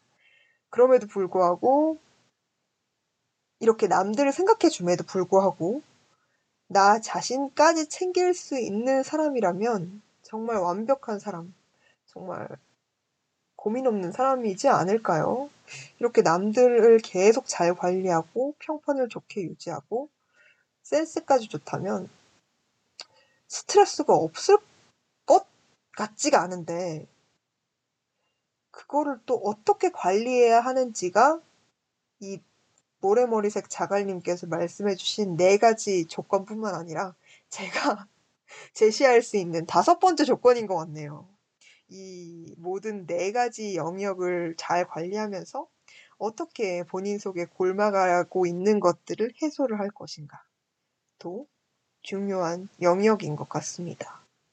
저도 할 수 없는 이 네 가지에 한 가지 더 어려운 것들을 추가하면, 저 어려운 조건을 추가를 하면서 이번에 여섯 번째 사연까지 제가 이야기를 나눠봤으니 노래 하나 듣고 오도록 할 텐데요.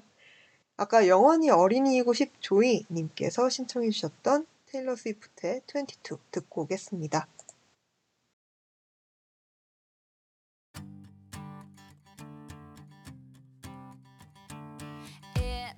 Like a perfect night to dress up like hipsters and make fun of our exes. Uh-uh, uh-uh. It feels like a perfect night for breakfast at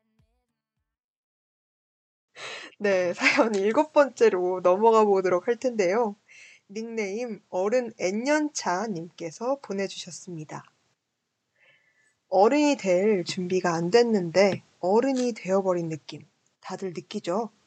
저도 항상 느껴요. 스무 살이 되어 친구들이랑 술집에 들어가서 소주를 시켰을 때 기분이 정말 이상했어요. 제가 이걸 시켜도 되는 건가? 처음 운전석에 앉았을 때는 나 여기 앉아도 되나 생각했고요.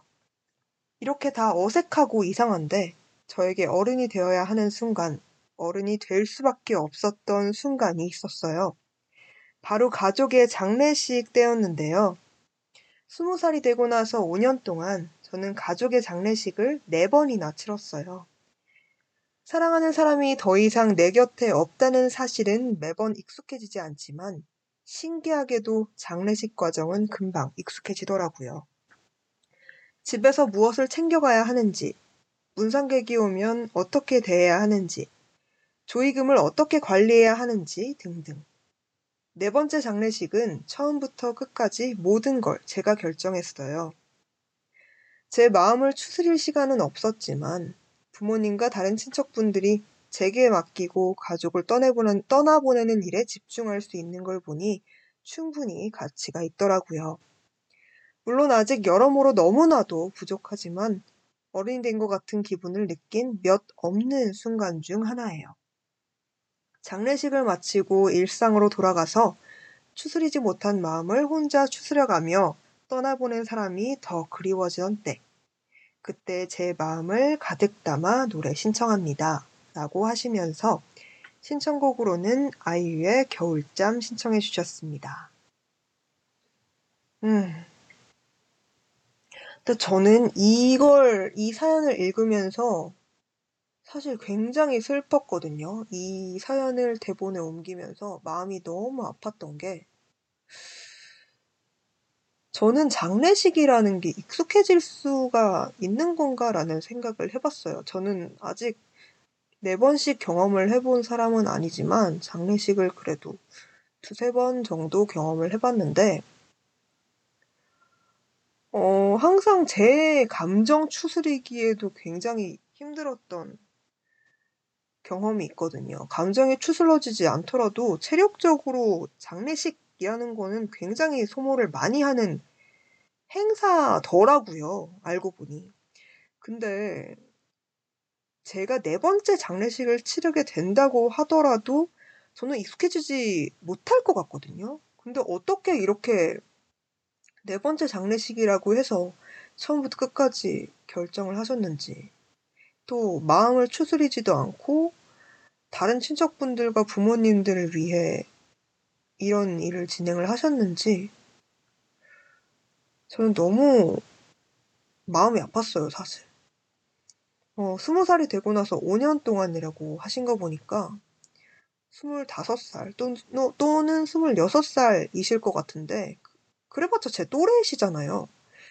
그런데 이렇게 갑자기 커버려야 하는 경험을 하셨을 어른 N년차님의 마음이 저는 정말 상상도 가지 않습니다. 음. 그리고 부족하다. 본인이 부족하다라고 말씀을 해주셨는데, 제가 느끼기에는 이미 너무 훌륭하신 어른 같습니다. 어른이 된 것 같은 기분을 느낀 몇 없는 순간 중 하나라고 표현을 해주셨지만, 그런 경험을 통해 하- 엄청난 멋진 어른으로 성장을 이미 하신 거 아닐까요? 저는 그렇게 생각을 하거든요. 이런 식으로 뭔가의 책임을 지고 가족 행사를 주관할 수 있는 능력을 갖췄다는 것 자체가 이미 너무 멋진 어른으로 성장을 하셨다라는 말씀을 꼭 드려보고 싶었어요. 그리고 어, 사연 초반에 뭐 술집에 들어가서 소주를 시켰을 때 기분이 이상했다. 라고 말씀을 해주셨는데, 저는 지금은 술을 굉장히 좋아하는 편에 속하지만, 저도 똑같이 처음에 술집에 갔을 때 이런 느낌을 느꼈었어요. 저는 심지어 술을 처음 마셨을 때가 가족 들이랑 갔을 때였는데, 그래도 제가 마실 수 있는 위치에서 술집을 갔다. 라고 생각을 하니까 되게 이상하더라고요. 그래서 제가 술버릇, 그러니까 다행히 가족분들이랑 처음에 술을 먹어서 술을 잘 배운 편축인 것 같은데, 그래서 술을 먹고 실수를 한 적이 많지 않아요. 정말 거의 없다라고 말씀을 드릴 수 있는데, 그럼에도 불구하고 술에 대해서 생각을 가지고 있는 생각이 정말 매해 바뀌어 가는 것 같습니다. 20대 초반에 저는 술의 힘을 빌릴 수 있다면 빌리는 것이 어른의 특권이라고 생각을 했었거든요. 근데 지금 와서 생각을 해보면 술의 힘을 빌리지 않고도 용기를 낼 수 있는 사람이 진짜 어른 같아요. 술을 마시지 않고도 내게, 내가 좋아하는 사람들과 즐겁게 어울릴 수 있다는 것이 진짜 어른이 아닌가 싶습니다. 그렇기 때문에 술이라, 술이나 뭐 운전이나 이러한 어색함에서 벗어났다는 거 아닐까요? 저는 그렇게 생각을 하는데 이런 어색함을 느끼, 느꼈음에도 불구하고 그것에 점차 적응되어 가고 또 다른 생각을 가져가고 어, 제가 지금 갖고 있는 술에 대한 생각이 멈춰 있진 않을 거잖아요. 그렇기 때문에 이렇게 한 가지 어른이 되어서 겪을, 겪을 수 있었던 경험에 대해서 한 가지뿐만 아니라 다양한 생각을 가져가고 또 다양한 경험을 해볼 수 있는 것 자체가 어른이라는 생각이 듭니다. 그리고 댓글로 오늘 수업은 여기서 마치님께서 3일이 참 울기엔 짧고 일하기엔 긴 것 같아요. 사연자님에게 언젠가 꼭 본인이 선택하고 원해서 받아들이는 어른 시기가 왔으면 좋겠어요. 라고 위로를 해주셨는데요.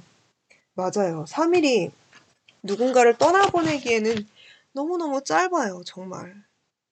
저도 스물한 살 때 처음으로 저희 외할머니를 떠나보냈던 일이 아직까지도 선하고 강렬한 기억으로 남는데, 아, 저는 진짜 그 돌아가신 날에, 외할, 저희 외할머니가 돌아가신 날에 하루 동안 운게 스물한 살까지 운 것 보다 더 많이 운것 같아요. 저는 정말 그날 병원 가야 할 수준으로 울었거든요. 근데 저희 분명히 저보다 저희 엄마 가 더 슬프셨겠죠. 근데 저희 엄마는 장례식을 진행하는 동안 한 번도 안 우시더라고요. 그래서 저는 아, 나이가 많이 들면은 눈물이 안 나나 보다라고 생각을 하셨어요.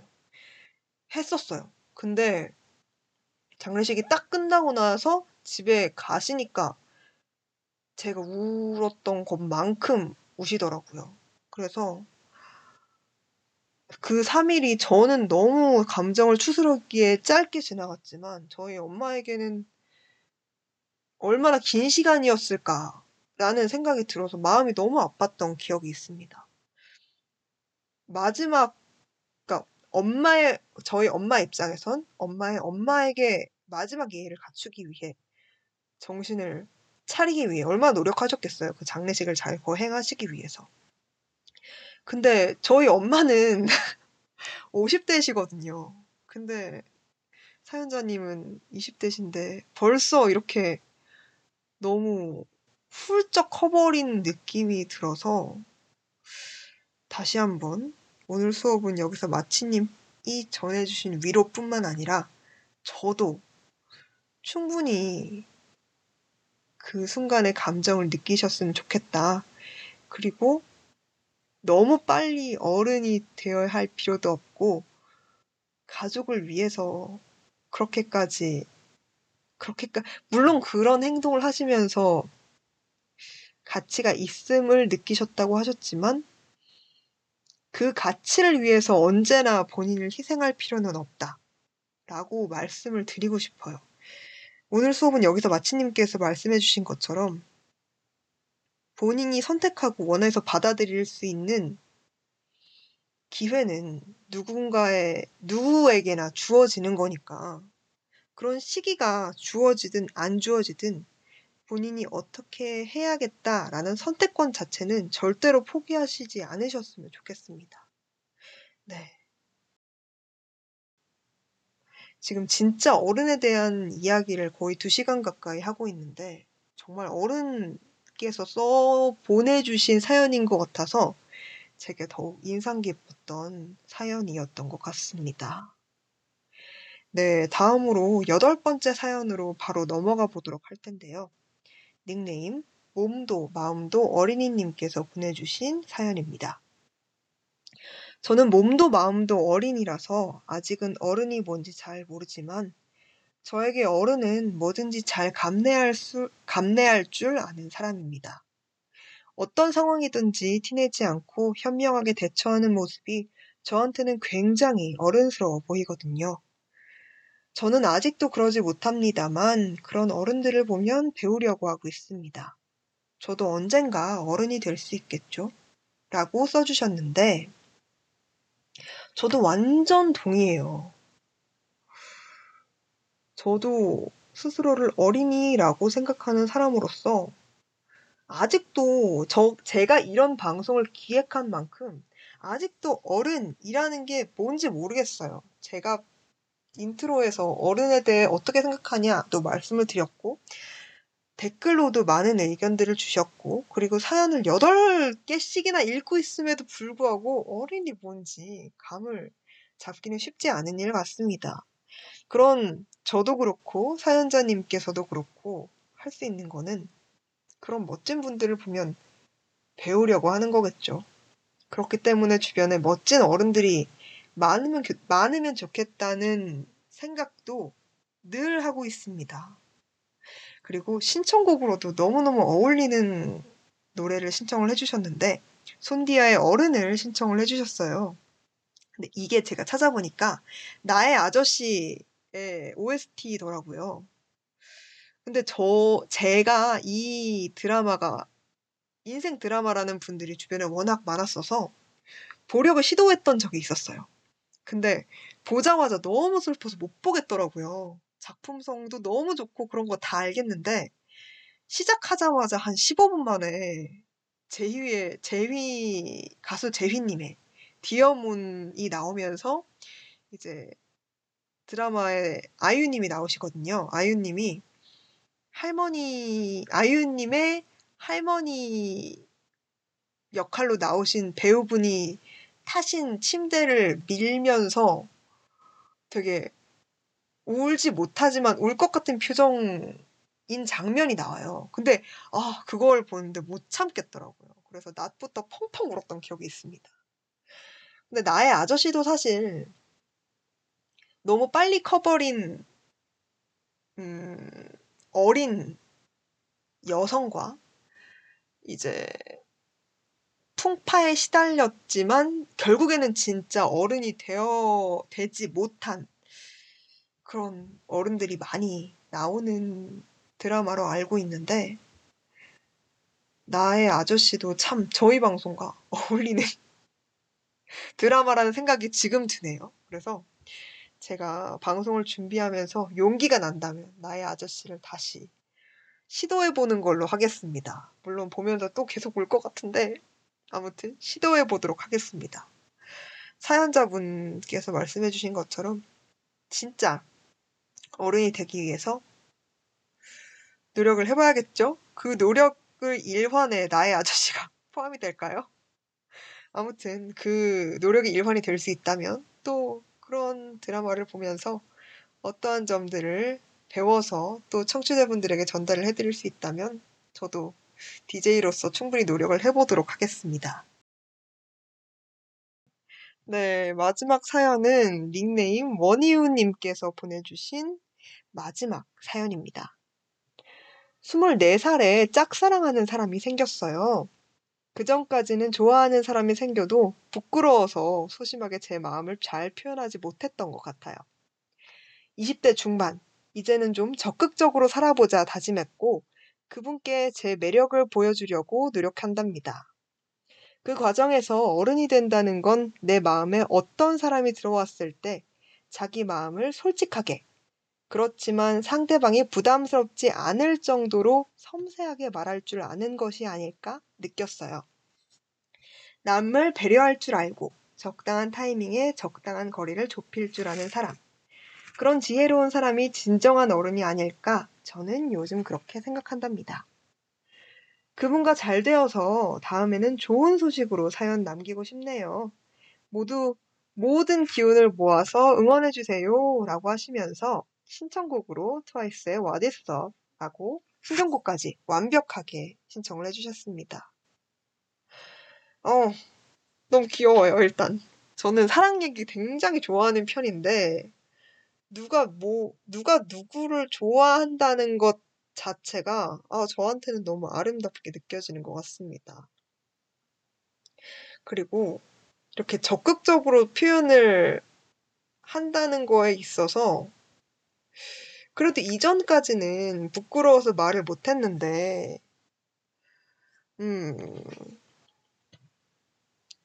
얘기를 해보자 라고 마음을 먹었다는 거는 그래도 어느 정도의 경험치와 자신감과 자존감이 쌓였기 때문에 그런 거 아닐까요? 물론 본인 마음을 표현을 하면서 남을 배려하지 않고 또 상대가 너무 부담스러워한다면 문제가 될 수 있겠지만 사연자님께서 말씀해 주신 것처럼 적당한 타이밍에 적당한 거리를 좁힐 수 있는 사람이 된다면 그게 정말 건강한 사랑을 하는 어른이 아닐까 싶습니다. 지금 방송 들어주시는 분들은 사랑을 누군가를 좋아할 때 표현을 잘 하시는지 또 궁금하네요. 저는 나름 표현을 한다고 생각을 하는데 표현을 상대는 못 느끼더라고요. 그래서 항상 고민인데 사연자님께서 적극적으로 표현을 해보신다면 상대방도 꼭 알아주실 거라고 생각을 합니다. 그것도 남을 배려할 줄 아는 거에서 기반한 거니까 이거를 잘 하신다면 정말 어른다운 사랑을 하실 수 있는 분이 아니실까 싶어요. 어, 너무 부럽습니다. 저는 요즘 누구를 좋아한다는 감정이 안 들더라고요. 저 원래 되게 금사빠 금사식인데 원래 되게 금방 사랑에 빠지고 금방 사랑에 식거든요. 근데 사랑에 안 빠지더라고요. 나이가 든 걸까요? 아니면 제 앞길을 앞길이 바빠가지고 사랑 따위에 힘을 쏟기에 시간이 없어진 걸까요? 아무튼 누군가를 사랑하는 마음이 생겼다는 거 그리고 주변에 마음에 드는 분이 나타나셨다는 것 자체로 너무너무 축하드린다는 말씀 드리고 싶습니다. 아, 그리고 손님 386님께서 전 부끄러워서 표현 잘 못해요 라고 해주셨는데 정말일까요? 자, 오늘 댓글 써주신 거 보면은 굉장히 솔직하신 분 같고 자기 표현이 뚜렷하신 분 같은데 정말 표현을 잘 못하실까요? 저랑 반대인 유형이 아니실까라는 생각이 듭니다. 저는 표현하고 있다고 생각을 하는데 상대는 늘 표현, 이게 표현한 거야? 라고 생각을 하고 스님 386님께서는 표현을 못한다고 생각을 하셨는데 알고 보니 상대는 다 느끼고 있었던 그런 게 아닐까라는 예상을 조심스럽게 해봅니다. 아, 네. 지금까지 아홉 개였죠? 제가 방송을 지금 열배서 한지 벌써 2년 차에 접어들었는데 사연을 아홉 개나 읽은 적은 처음인 것 같습니다. 이렇게나 많은 사연들을 보내주셔서 정말 감사하다는 말씀 다시 드리고 싶고 오늘 여러분들과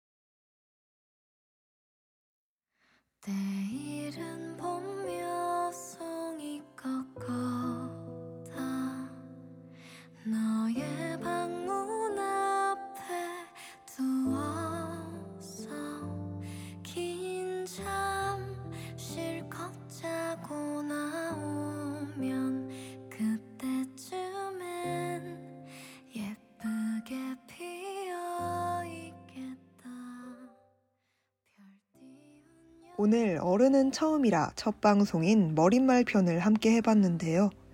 청취자 여러분들께서 듣기엔 어떠셨는지 모르겠습니다. 저는 앞으로도 서툰 어른들을 위한 또 저를 위한 준비를 해서 여러분들을 찾아올 예정이고요. 이 방송을 통해 여러분과 저 모두 성장할 수 있었으면 좋겠습니다. 오늘 밤은 모두들 서툴다는 불안감 없이 그리고 걱정 없이 따뜻한 겨울밤 되시길 바랄게요. 오늘 방송 여기까지 마치겠고요. 저는 지금까지 어른은 처음이라의 DJ 마치였습니다. 엔딩곡으로 아이유의 겨울잠 들려드립니다.